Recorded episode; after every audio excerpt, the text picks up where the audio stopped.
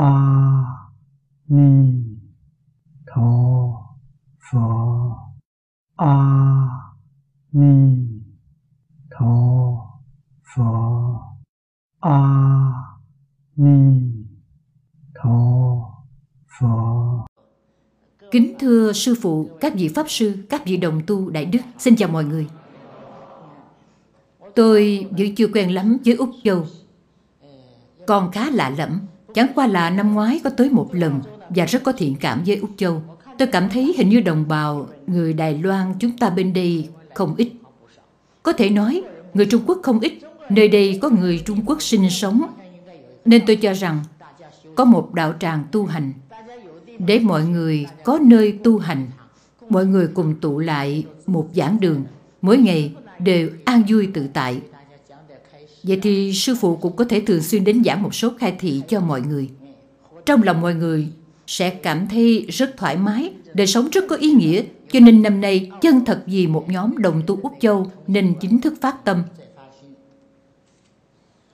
Chúng tôi phát tâm mua một đạo tràng mới, thế nhưng hiện tại vẫn chưa sử dụng. Hiện tại chúng ta đang sửa chữa nó, tu sửa lại một chút. Sư phụ rất vui. Sư phụ của chúng ta đây là Pháp Sư Giảng Kinh, có lẽ ai cũng biết. Trong nhà Phật đều biết Ngài là một vị Pháp Sư nghèo, không có nhiều tiền. Ngài chỉ có vẻn vẹn 200.000 đô la, liền đem ra quyên góp hết cho đạo tràng. Hy vọng đạo tràng có thể mở rộng hơn một chút, rộng rãi hơn một chút, vậy thì mới có thể tiếp đón được thêm nhiều người đến học Phật. Đây là việc làm mà Ngài vui nhất. Đồng thời hy vọng từ nay về sau, mọi người có thể dụng công thật tốt, học Phật thật tốt. Vậy thì vui rồi, chính là vì điều này.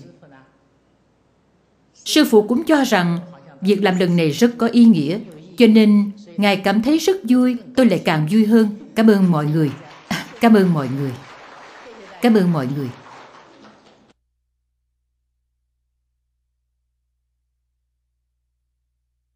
Thời gian trôi qua thật nhanh.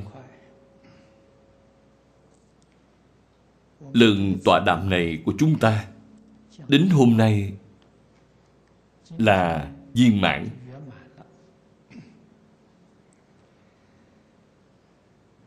Nhận thức Phật giáo, chủ đề này cũng là đơn giản giới thiệu cho quý vị.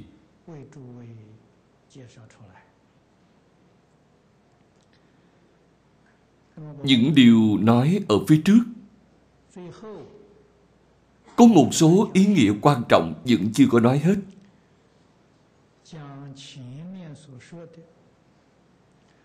Chúng ta tận dụng 1 tiếng rưỡi đồng hồ sau cùng này là một bổ sung rõ ràng hơn. Tối nay còn có một số vị đồng tu phát tâm thọ tam quy ngũ giới.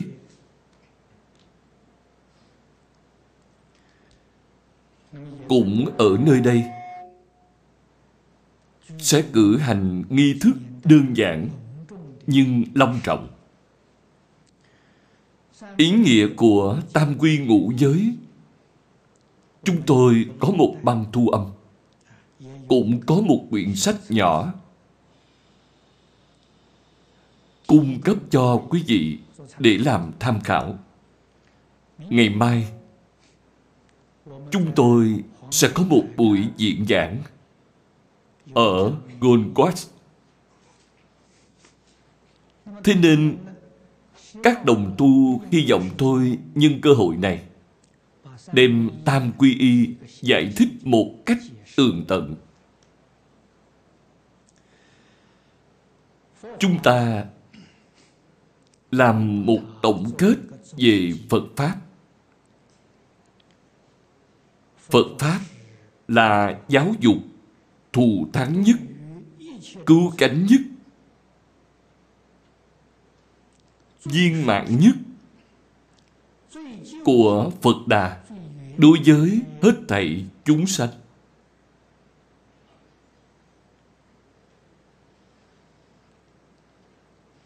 Mục đích dạy học của Phật Pháp là khai mở trí tuệ, đức năng vốn đầy đủ trong tự tánh của chúng ta. Trên Kinh Đại Thừa, Phật nói với chúng ta, hết thảy chúng sanh đều có trí tuệ đức tướng của Như Lai. Hay nói cách khác, trong tự tánh của chúng ta vốn có đầy đủ trí tuệ, đức hạnh, tài nghệ, năng lực, cho đến phước báo. Cùng với hết thảy chư Phật là giống nhau, không hai, không khác. Nếu như chúng ta muốn biết hoàn cảnh đời sống vật chất của Phật, thì ở trong Kinh Vô Lượng Thọ, trong Kinh Quán Vô Lượng Thọ, chúng ta xem thấy thế giới Tây Phương Cực Lạc. Ở trong Kinh Hoa Nghiêm, thấy được hoàn cảnh sống của Đức Phật Tỳ Lô Giá Na. Thân của các ngài là thân ánh sáng màu vàng, thân kim cang bất hoại, vĩnh viễn không già, không bệnh, không có sanh tử. Trên Kinh nói với chúng ta rất rõ ràng về hoàn cảnh cư trú của các ngài. Cung điện lầu cát là do bầy báo tạo thành. Đất đai của thế giới Tây Phương Cực Lạc là làm bằng lưu ly. Lưu ly ngày nay chúng ta gọi là ngọc phỉ thúy, ngọc có màu xanh, trong suốt.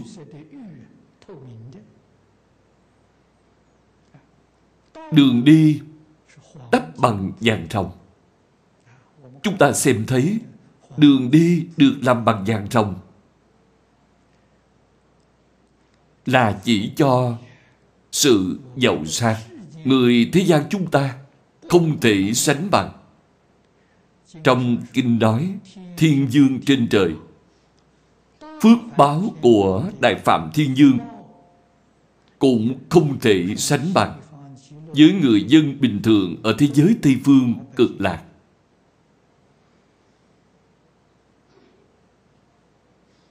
Vậy thì ở trong Kinh Phật nói những lời này có phải là để dụ hoặc chúng ta hay không? Hoàn cảnh sinh hoạt của Phật tốt đẹp như vậy, những gì Phật nói là lời chân thật, tuyệt đối không có dụ hoặc lừa gạt. Không có những lời này. Bạn xem trong năm giới có không nói dối. Đức Phật làm sao có thể nói dối cho được? Sự thật của nó như thế nào thì nói như vậy. Cho nên trong Kinh Kim Cang nói, Như Lai thị chân ngữ giả. Chân chính là không giả dối, không hư ngụy. Thật ngữ giả, thật là thật thà, trung thực. Như ngữ giả, như chính là sự thật như thế nào thì y chiếu theo sự thật ấy mà nói. Không cần phải thêm một chút, cũng không cần phải bớt một chút. Hoàn toàn căn cứ vào chân tướng sự thật để nói. Đây gọi là như ngữ. Bất cuốn ngữ cũng chính là không nói dối. Bất dị ngữ là những lời của ngài cùng với hết thảy chư Phật đều không khác nhau. Phật đạo đồng, cái thấy của các ngài đều như nhau, cách nói cũng như nhau. Năm loại ngữ mà Phật nói trên Kinh Kim Cang thì lấy như ngữ làm chính. Sự thật đó như thế nào thì y theo sự thật ấy mà nói. Cho nên hết thảy pháp mà chư Phật Bồ Tát giảng cho chúng ta có thể nói đều là chân tướng của vũ trụ nhân sinh.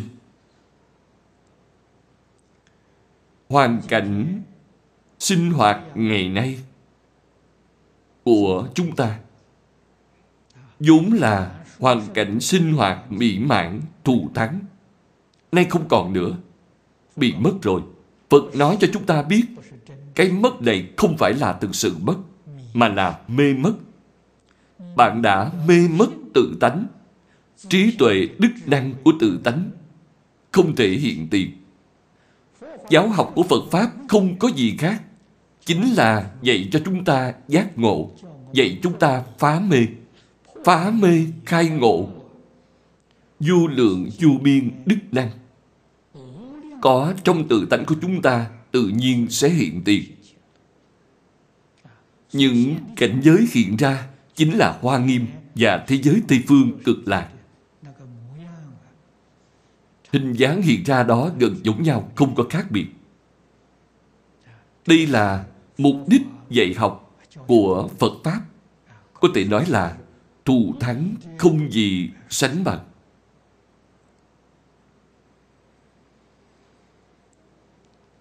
Những danh từ như Phật, Bồ Tát, La Hán phía trước đã báo cáo với quý vị rồi. Đó là tên gọi của học vị trong giáo dục Phật Đà. Khi chúng ta chân chánh giác ngộ rồi, thì lấy được học vị thứ nhất, chánh giác gọi là A-La-Hán. Lại tiến thêm một bậc, có thể đạt được chánh đẳng chánh giác thì là Bồ Tát. Học vị của Bồ Tát cao hơn học vị của A-La-Hán. Đến khi đạt được giác ngộ cứu cánh viên mãn rồi thì chúng ta gọi họ là Phật. Cho nên Phật là vô thượng chánh đẳng chánh giác. Có thể thấy được Phật, Bồ Tát, La Hán là tên gọi học vị trong nhà Phật. Cũng giống như hiện nay đi học ở trường có những danh xưng như tiến sĩ, thạc sĩ, cử nhân. Vì vậy, Phật Pháp là Pháp bình đẳng. Hết thảy chúng sanh vốn dĩ thành Phật. Đây là những gì Đức Phật Thích Ca Mâu Ni nói trong Kinh Hoa Nghiêm, Kinh Viên Giác. Hết thảy chúng sanh vốn dĩ thành Phật.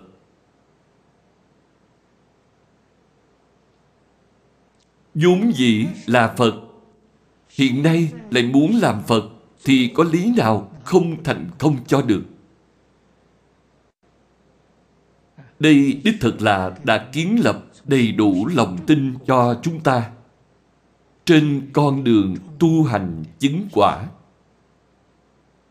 Chúng ta tu học có căn cứ của lý luận. Lý luận này rất khẳng định, quyết định không phải hư vọng, không phải hư cấu.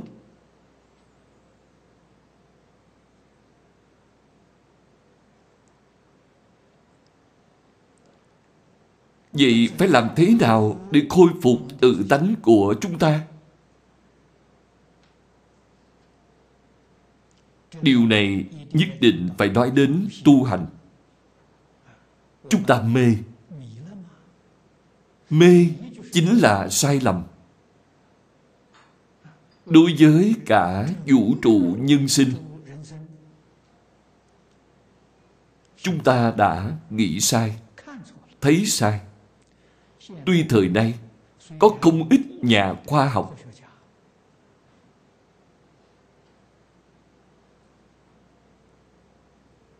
ngày nay gọi họ là nhà lý luận, vật lý học. Họ đối với vũ trụ lớn, vũ trụ nhỏ, vũ trụ lớn là thái không, vũ trụ nhỏ là hạt tử. Ngày nay còn nói đến lượng tử. Đây là vật chất nhỏ nhất. Họ đã làm rất nhiều bài báo cáo cho chúng ta.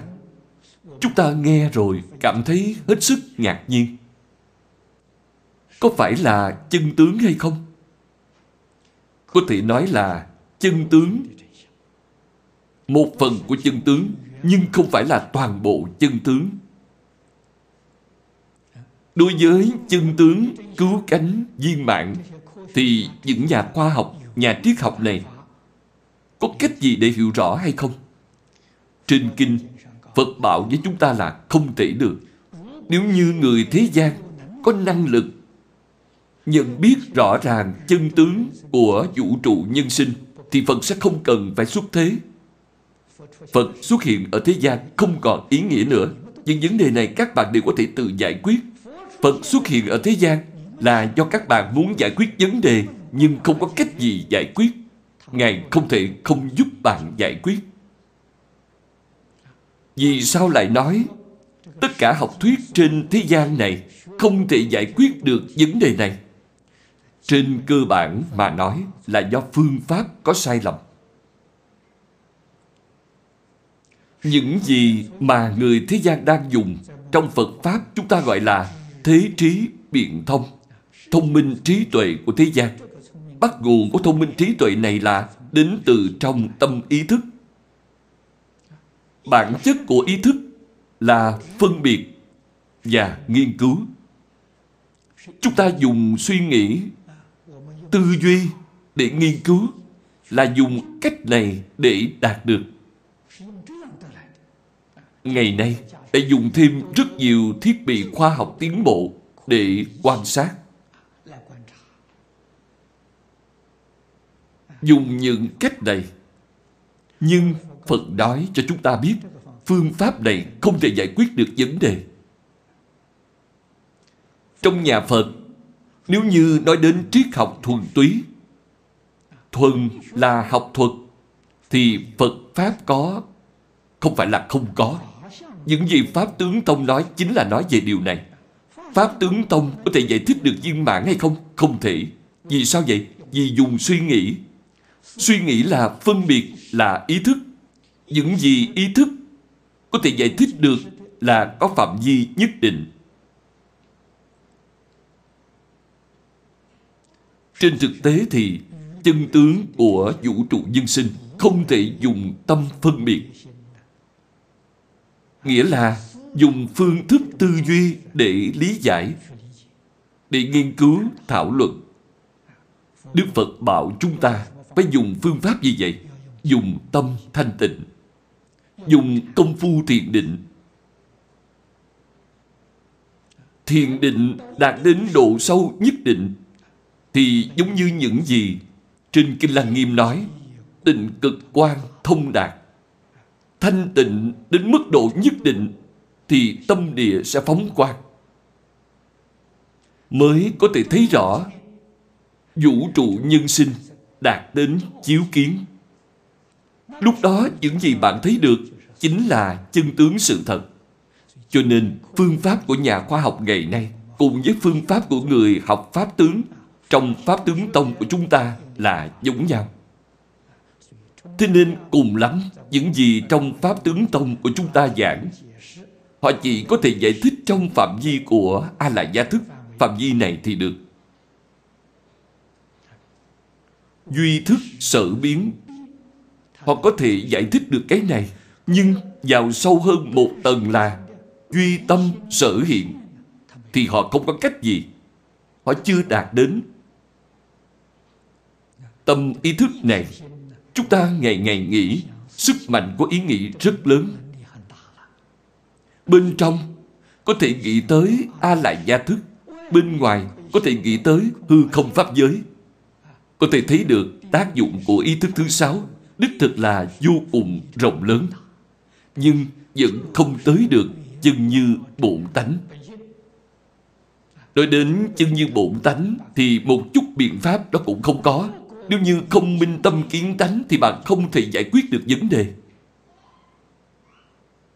Cho nên có những điều mà nhà khoa học phát hiện được hiện nay cảm thấy rất kỳ lạ, nhưng qua mấy mươi năm sau lại có phát hiện mới, thì định luật cũ liền bị lật đổ. Hiện nay rất nhiều nhà khoa học biết được. Tuy là khoa học kỹ thuật không ngừng tiến bộ, nhưng không dám nói định luật đó của họ là chân lý. Định luật đó của họ là vĩnh hằng. Không ai dám nói những lời này.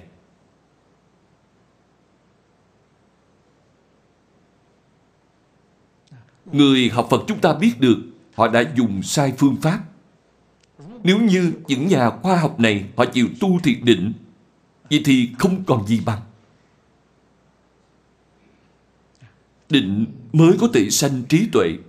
Trí tuệ mới có thể thấy rõ chân tướng của hết thảy pháp thế xuất thế gian. Cho nên tu hành rất quan trọng. Tu sửa lại những cách nghĩ, cách nhìn, cách nói và cách sai lầm của chúng ta. Đây gọi là tu hành. Phía trước đã nói qua nguyên lý tu hành là giới, định, tuệ. Giới là tuân thủ phép tắc, giữ quy củ. Định là tâm thanh tịnh.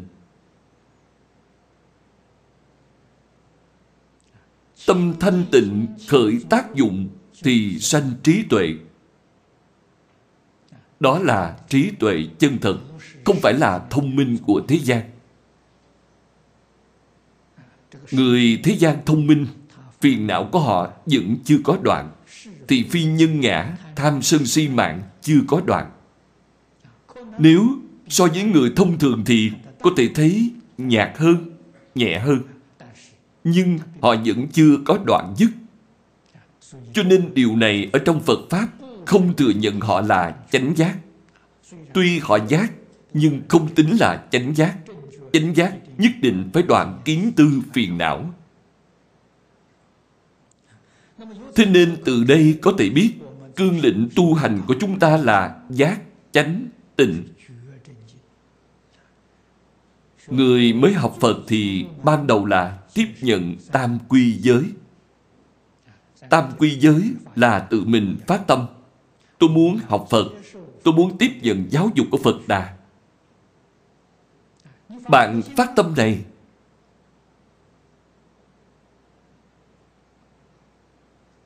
bạn tìm đến tăng đoàn, tìm đến người xuất gia.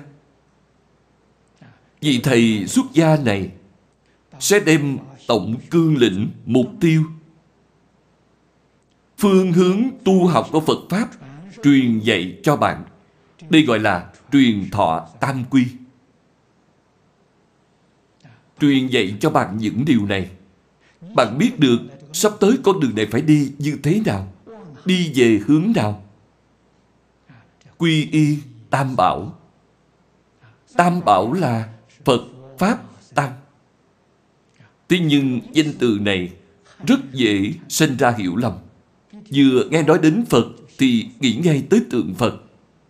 Nghe đến Pháp thì nghĩ ngay tới kinh điển. Nghe đến Tăng liền nghĩ ngay tới người xuất gia. Xin nói cho quý vị biết, ba thứ này không đáng tin cậy. Một đám lửa thì tượng Phật bị cháy rụi. Bản thân người xuất gia còn không tu hành, tự mình còn khó giữ, bạn làm sao có thể dựa vào họ? Sao có thể đáng tin cậy được? Cho nên phải hiểu được tam bảo chân thật là gì. Tượng Phật, kinh sách, người xuất gia chỉ là hình thức của tam bảo, hình dáng của tam bảo. Tam bảo có thực chất. Thực chất của tam bảo chính là trong tâm của chính mình. Cho nên Phật dạy cho chúng ta quy y tam bảo chính là quy y tự tánh tam bảo. Tự tánh chúng ta có giác.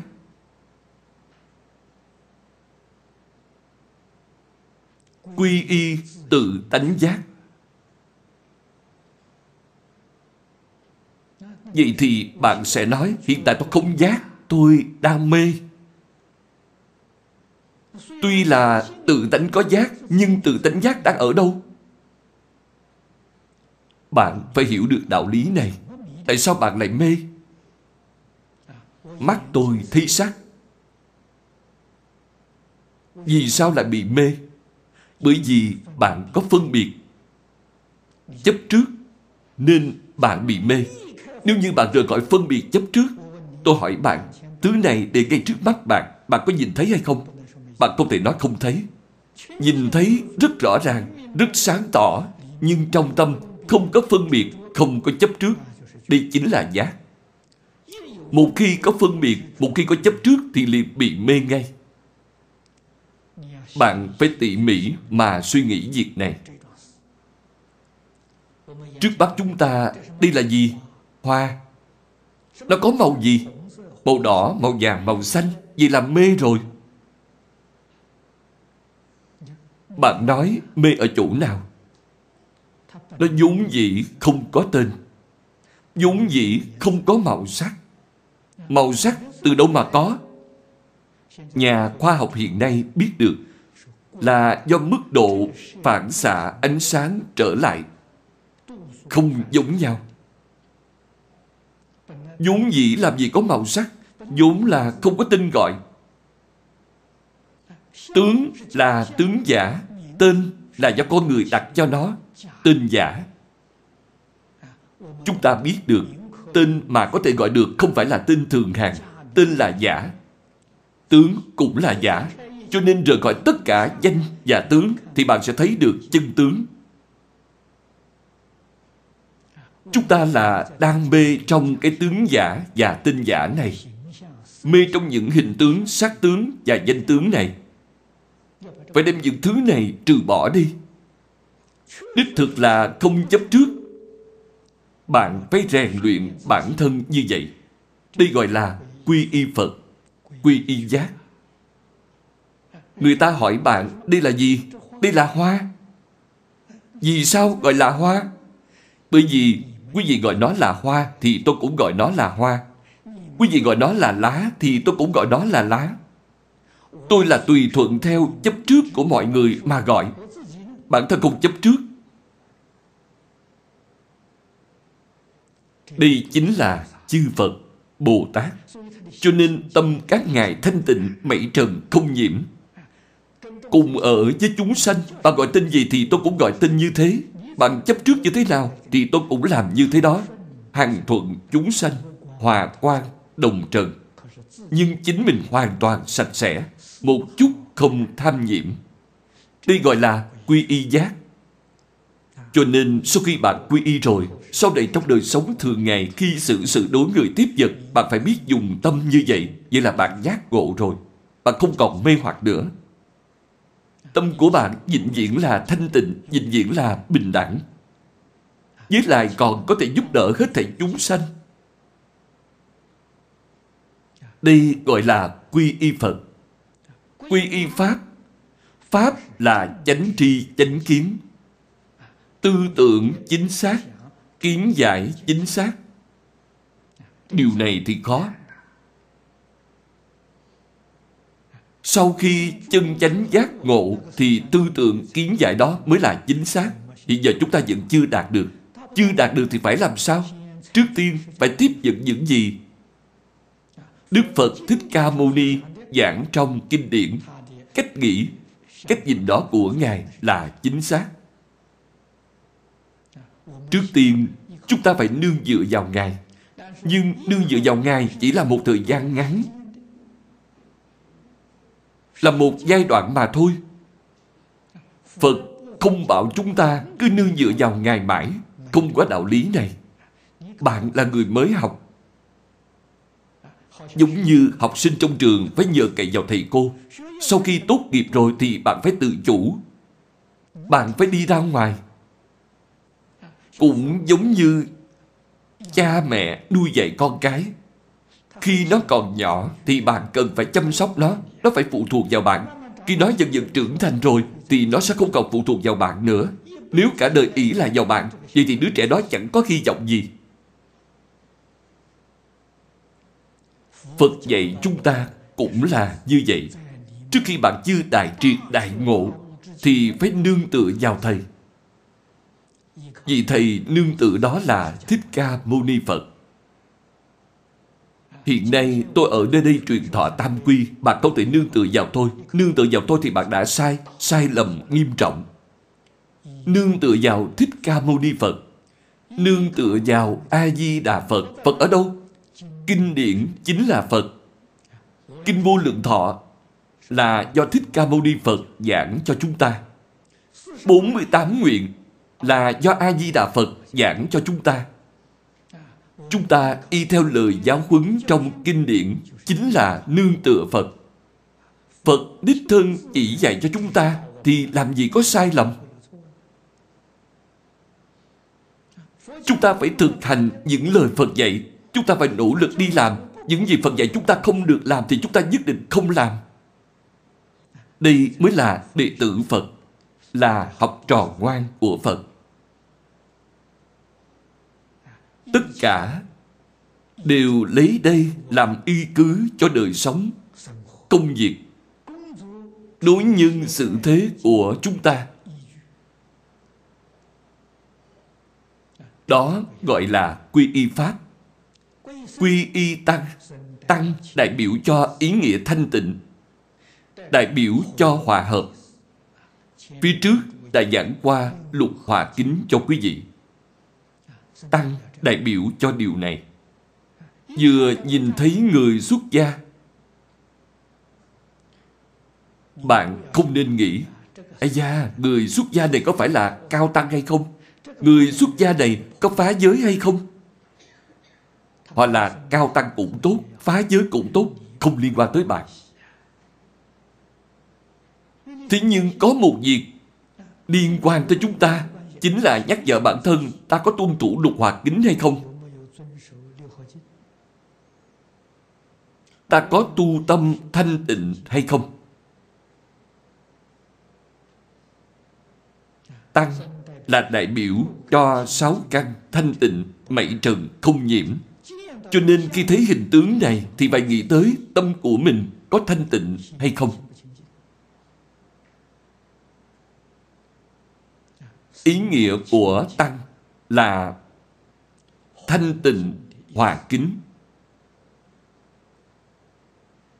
Đây mới thực sự gọi là quy y.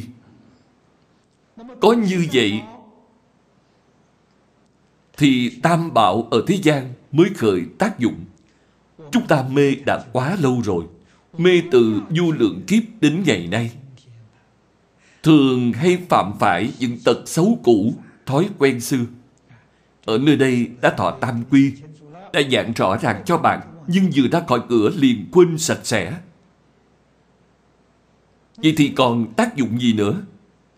Cho nên trong nhà bạn nên có bàn thờ tam bảo, bàn thờ tượng Phật. Nhìn thấy tượng Phật là nhắc nhở chính mình phải giác.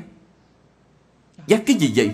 Sáu cảnh của ta tiếp xúc với cảnh giới sáu trần bên ngoài, ta không phân biệt, không chấp trước,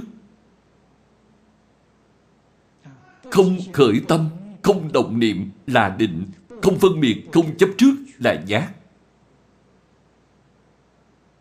Cách tu định tuệ là như vậy, không phải từ sáng đến tối xếp bằng quay mặt vào vách. Định đó không có tác dụng. Định chân thật là ngay trong đời sống thường ngày. Tu định khi sáu căn tiếp xúc với cảnh giới sáu trần, không khởi tâm, không động niệm chính là thiền định. Không phân biệt, không chấp trước là tuệ, trí tuệ cao độ. Bạn thấy được rất rõ ràng, rất sáng tỏ. Bạn thấy màu sắc bằng tánh thấy, nghe âm thanh bằng tánh nghe. Người minh tâm kiến tánh, họ khác với chúng ta ở chỗ nào? Chính là khác chỗ này. Sáu căn của chúng ta tiếp xúc với cảnh giới sáu trần là khởi tâm động niệm, phân biệt chấp trước. Sáu căn của họ tiếp xúc với cảnh giới sáu trần là không phân biệt, không chấp trước, không khởi tâm, không động niệm. Cái mà họ thấy được là chân tướng, cái chúng ta thấy là vọng tướng. Tâm họ dùng là chân tâm bất sanh bất diệt, còn chúng ta là dùng vọng tâm sanh diệt. Khác nhau là ở chỗ này. Nếu như bạn học được rồi thì bạn cũng có thể làm Phật,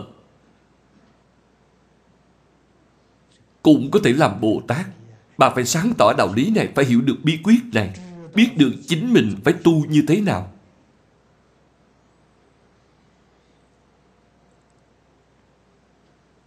Điều này chính là trong lúc quy y phải đem đạo lý giảng cho rõ ràng, giảng cho tường tận. Đây là chân thực truyền thọ cho bạn. Nhưng cũng có người nói, khi thượng sư của mật tông truyền thọ phải quán đảnh. Chúng ta không có quán đảnh, vậy là kém hơn họ một bậc rồi.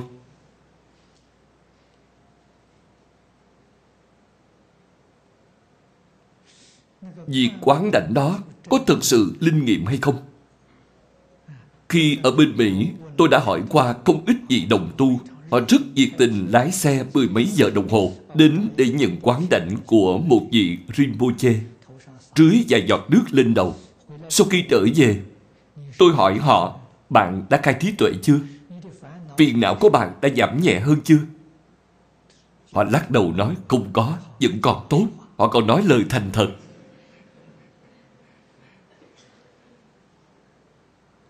Tôi nói, nếu như vậy và giọt nước lên đầu bạn mà gọi là quán đảnh, vậy thì bạn đi tắm dùng giò hoa sen xối nước lên đầu thì chính là đại quán đảnh rồi. Không hiểu được phương pháp này, không hiểu được ý nghĩa này, hoàn toàn là làm trên hình thức. Bạn nói xem, đáng tiếc biết bao. Ngày nay chúng ta quy y thọ giới đều là hình thức. Không giảng rõ ràng cho bạn. Quán có ý nghĩa giống như từ bi gia trì.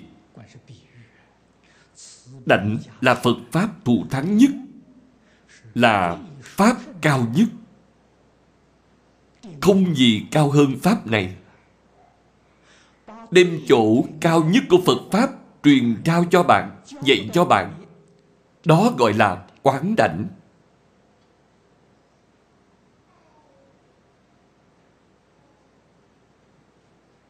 Quý vị xem, chú giải Kinh Vô Lượng Thọ của Cư Sĩ Hoàng Niệm Tổ, trong đó có thọ Pháp quán đảnh. Chú giải của ông nói được rất rõ ràng. Bản thân Hoàng Lão Cư Sĩ là thượng sư của Mật Tông, không gạt người, không yêu cầu người khác đưa tiền. Ở Mỹ, mỗi lần quán đảnh phải mất 50 đồng. Quy y cũng phải thu tiền. Tôi đến Miami giảng kinh. Các đồng tu muốn tôi truyền thọ tam quy. Trước tiên họ hỏi tôi, Pháp Sư, giá quy y của Ngài là bao nhiêu? Bạn nói xem, còn có cách gì nữa? Những người trẻ thời nay tiếp nhận qua giáo dục bậc cao, lấy được bằng thạc sĩ, tiến sĩ rồi mà vẫn nghe lời gạt. Tin giả, không tin thật. Nghe gạt, không nghe khuyên. Thế giới hiện nay là như vậy. Thật khiến người ta cảm thán. Thế nên, ngày nay chúng ta tu học pháp môn tịnh độ, biết được ở trong hết thảy kinh điển thì Kinh Vô Lượng Thọ là đệ nhất. Chân thật là pháp cao nhất. Đem Kinh Vô Lượng Thọ, Kinh A Di Đà truyền trao cho bạn, đó là đại quán đảnh. Bạn đọc kinh văn này một lần thì hết thảy 10 phương chư Phật sẽ quán đảnh cho bạn một lần. Một ngày bạn đọc 2 lần thì quán đảnh cho bạn 2 lần. Hết thảy 10 phương chư Phật Như Lai quán đảnh cho bạn mà bạn không biết, vẫn còn muốn đi tìm một người mê hoặc điên đảo nào đó đi vẩy vài giọt nước cho bạn rồi gọi đó là quán đảnh. Bạn nói xem, bạn có đáng thương hay không?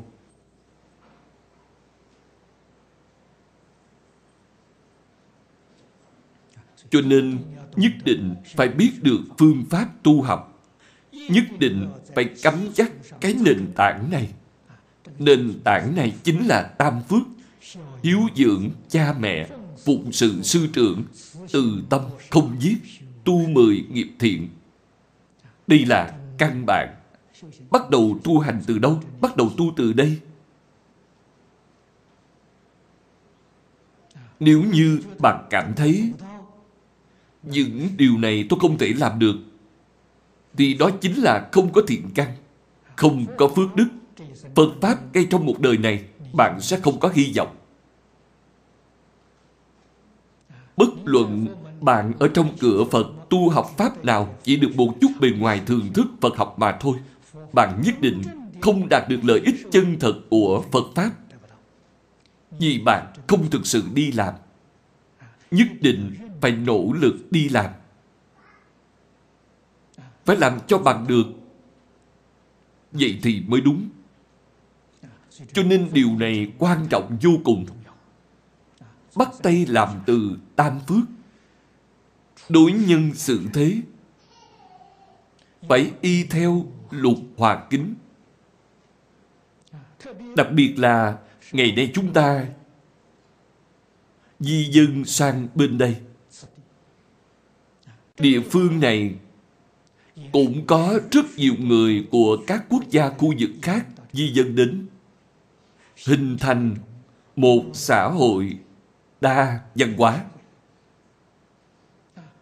Khi người của mỗi một quốc gia khu vực đến bên này sinh sống, bối cảnh văn hóa, bối cảnh lịch sử, hình thái ý thức, tín ngưỡng tôn giáo, phương thức sinh hoạt trong quá khứ đều không giống nhau.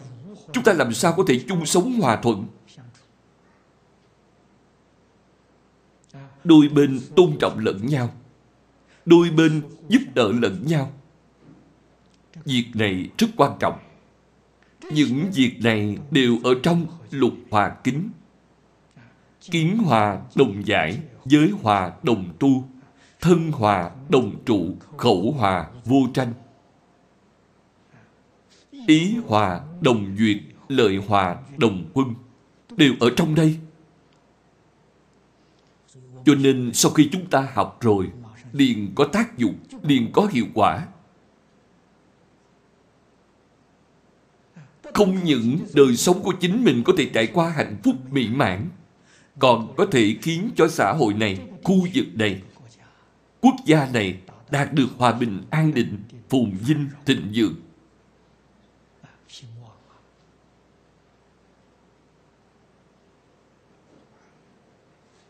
Chúng ta học Phật là học những điều này, những đạo lý, phương pháp, cảnh giới này. Căn cứ theo kinh điển của Phật, chúng ta phải thâm nhập, nghiên cứu, thảo luận, phải giảng giải. Lý thông hiểu rồi, phương pháp hiểu rõ rồi, biết được áp dụng vào trong đời sống như thế nào, áp dụng vào công việc, áp dụng vào trong xử sự đối người tiếp vật. Phật Pháp là đời sống. Phật Pháp không phải nói suông, không phải học thuyết huyền bí, không phải là thứ sau khi học rồi mà không thể dùng được.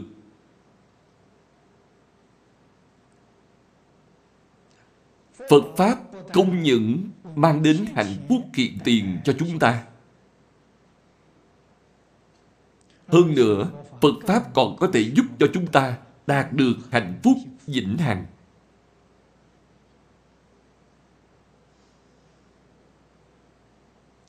Giáo dục thế gian nói về một đời, giáo dục của Phật Pháp nói đến ba đời, nói về quá khứ, nói đến tương lai.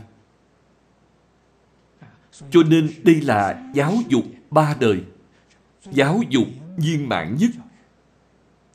Chúng ta nhất định phải nhận biết nó thật rõ ràng.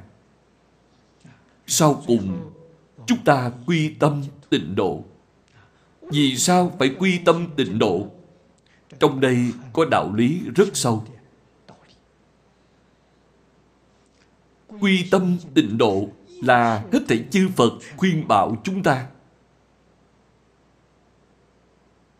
Việc này không phải nói người tu tịnh độ khuyên quý vị, không phải. Hết thảy 10 phương chư Phật khuyến khích quý vị đọc Kinh A-Di-Đà. Quý vị đã đọc qua Kinh A-Di-Đà, trong đó có đoạn tán thán của 6 phương Phật. Không có gì Phật nào mà không tán thán tịnh độ. Trên Kinh Vô Lượng Thọ, Thích Ca Mâu Ni Phật tán thán càng rõ ràng hơn. Tán thán A-Di-Đà Phật là ánh sáng tôn quý nhất vua trong các vị Phật, đã tán thán đến tột đỉnh. Chúng ta muốn quy y với một vị Phật thì vua trong các vị Phật là tốt nhất. Cho nên Thích Ca Mâu Ni Phật không nói rằng bạn quy y với tôi. Ngài khuyên chúng ta quy y với A-di-đà Phật. Bởi vì A-di-đà Phật là vua trong các vị Phật. Chúng ta lại xem từ xưa tới nay, từ trong Kinh Hoa Nghiêm thấy được Văn Thù Bồ Tát, Phổ Hiền Bồ Tát đều cầu sanh thế giới Tây Phương Cực Lạc. Nếu thế giới Cực Lạc không thù thắng, Văn Thù Phổ Hiền là đẳng giác Bồ Tát của thế giới Hoa Tạng, cần gì phải cầu giảng sanh? Vì sao mà các ngài cầu giảng sanh? Điều này đáng để cho chúng ta suy ngẫm. Nếu Tây Phương không phải đặc biệt thù thắng, thì đã không giảng sanh thế giới Cực Lạc. Những việc này trong Kinh Vô Lượng Thọ đã nói được rất rõ ràng. Lúc trước tôi giảng qua Kinh Vô Lượng Thọ rất nhiều lần. Hiện nay, đồng tu ở Singapore đã đem bộ ban thu âm diễn giảng Kinh Vô Lượng Thọ lần thứ hai ở đồ thư quán làm thành đĩa CD. Lần này giảng được tương đối kỹ càng đầy đủ. Tổng cộng giảng 107 buổi. Hình như lần này có mang mấy bộ qua đây. Đây là có một vị đồng tu đã phát tâm làm 1000 bộ. Thời gian lưu giữ của đĩa CD được lâu. Chất lượng âm thanh không bị thay đổi. Họ nói với tôi là có thể lưu giữ 200 năm mà chất lượng âm thanh không bị thay đổi. Thế nên chúng tôi dùng đĩa CD để sao chép, làm thành băng thu âm lưu thông. Hiệu quả rất tốt. Vậy thì vì sao chúng ta tu tịnh độ? Vì sao phải niệm A Di Đà Phật? Vì sao cầu sanh thế giới Tây Phương Cực Lạc? Các vị đem bộ giảng giải Kinh Vô Lượng Thọ này nghe kỹ vài lần thì sẽ hiểu rõ thôi. Bạn sẽ biết được phải tu như thế nào, cách học ra sao.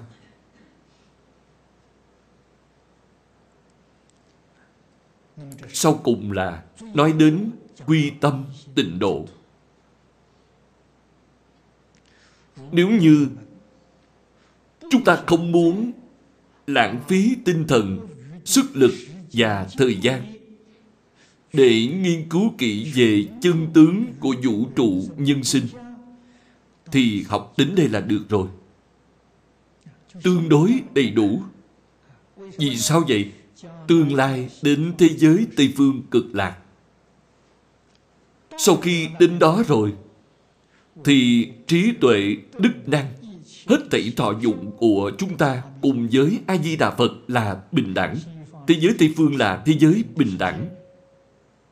Vậy thì chân tướng của vũ trụ nhân sinh rốt cuộc là như thế nào? Đến thế giới Tây Phương Cực Lạc không tới 1 tuần thì bạn thấy đều hiểu rõ. Đây là sự thật. Hà tất phải ở nơi này, ngày ngày phải động não, nghĩ thế nào cũng nghĩ không ra. Đây là đường tắt để thành Phật. Người thông thường gọi là đạo thành Phật, con đường thành Phật. Định Tông chính là đường tắt để thành Phật. Con đường tu đạo rất dài, rất xa, cách xa vời vợi. Pháp môn này là con đường gần, bảo đảm cho chúng ta ngay trong một đời này chắc chắn thành tựu. Từ đây có thể biết pháp môn này đích thực thù thắng không gì bằng. Chư Phật tán thán, Bồ Tát tán thán, các vị tổ sư đại đức nhiều đời không có một vị nào không tán thán. Ngay trong đời này, chúng ta có thể gặp được, quả thật là rất may mắn. Trong kệ Khai Kinh nói, 100.000 muôn kiếp khó gặp được. Đây là lời chân thật, không phải giả. Cư sĩ Bành Tế Thanh nói rằng, 1 ngày hiếm có gặp trong vô lượng kiếp đến nay. Nếu như chúng ta đem 1 ngày khó gặp được này, bỏ luống qua ngay trước mắt, Bạn nói đáng tiếc biết dường nào. Hiếm có khó gặp trong vô lượng kiếp. Bạn đã gặp được rồi thì phải nắm chặt lấy nó. Nhất định không thể để vụt mất. Phải nỗ lực học tập. Phải nỗ lực tu hành.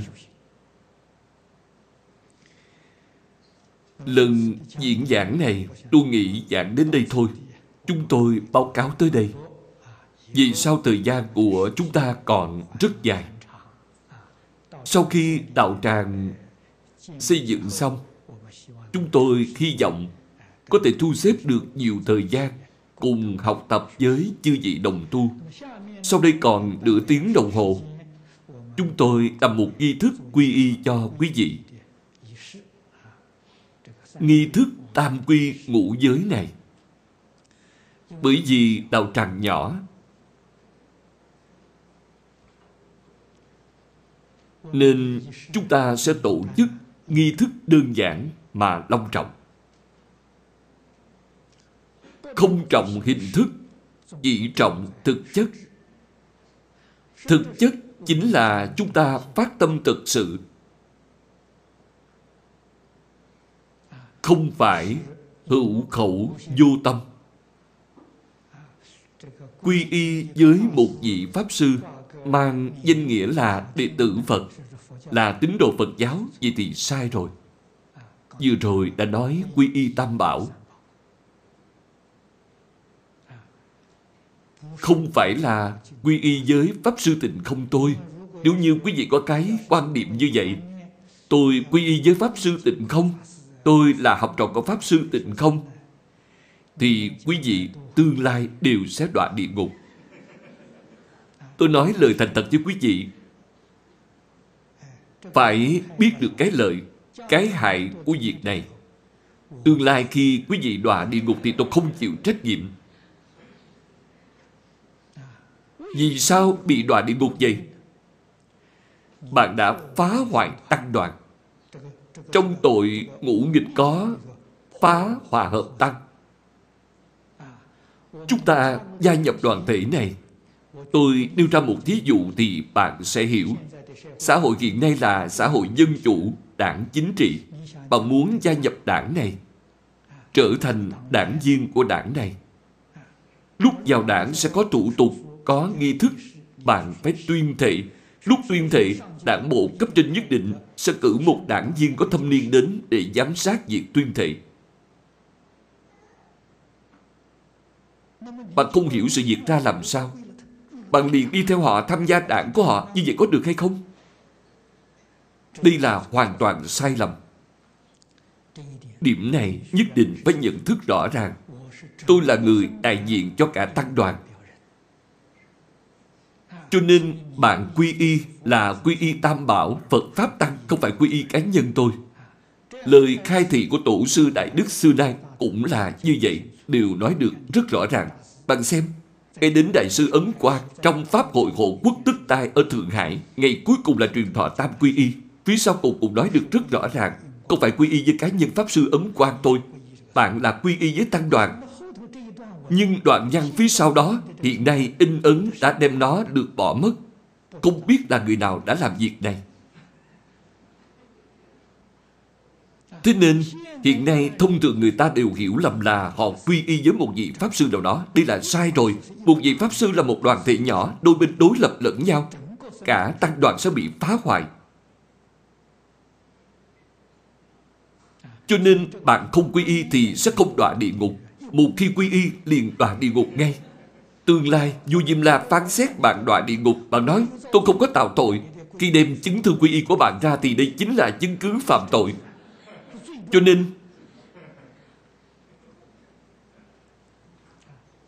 nên chứng thư quy y này của tôi, chữ ký ở phía sau của tôi là A Xà Lê chứng minh tam quy.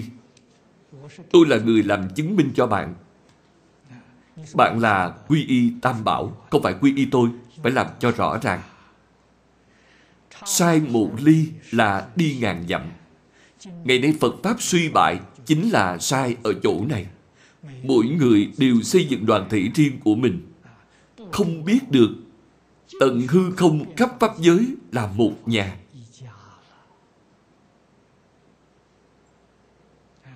Chúng ta phải tôn kính người khác. Người khác không tôn kính chúng ta thì đó là việc của họ. Chúng ta phải tôn kính họ. Chúng ta phải toàn tâm toàn lực giúp đỡ họ. Họ không giúp đỡ chúng ta thì đó là việc của họ. Điều này chúng ta không cần phải bận tâm. Cứ tận sức làm tròn bổn phận của chính mình là được rồi. Mục tiêu của chúng ta là ở thế giới Tây Phương Cực Lạc. Chúng ta nhất định phải gặp Phật. Phải đồng tâm, đồng nguyện, đồng đức, đồng hành với Phật. Đây là bạn đã thực sự tam quy. Nếu như tâm người thế gian không có một nơi nương tựa thật sự vững chắc, thì việc quy y này của bạn rất trống rỗng. Tự tánh giác chánh tịnh, bạn làm cách nào để giác cũng giác không được. Cho nên chúng ta nhất định phải tìm một hình tượng. Nếu như trong tâm có nơi nương tựa thì sẽ yên tâm hơn một chút.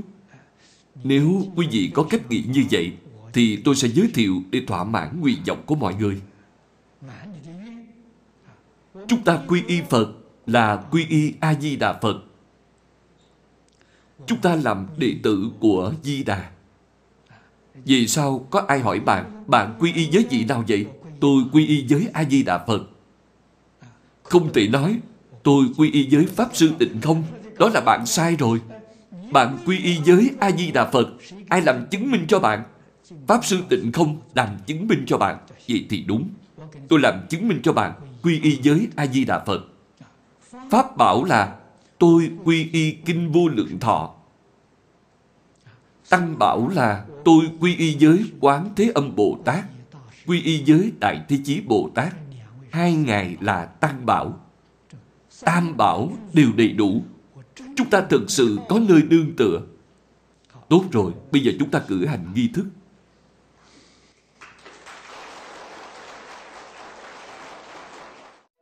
A Di Đà Phật. A Di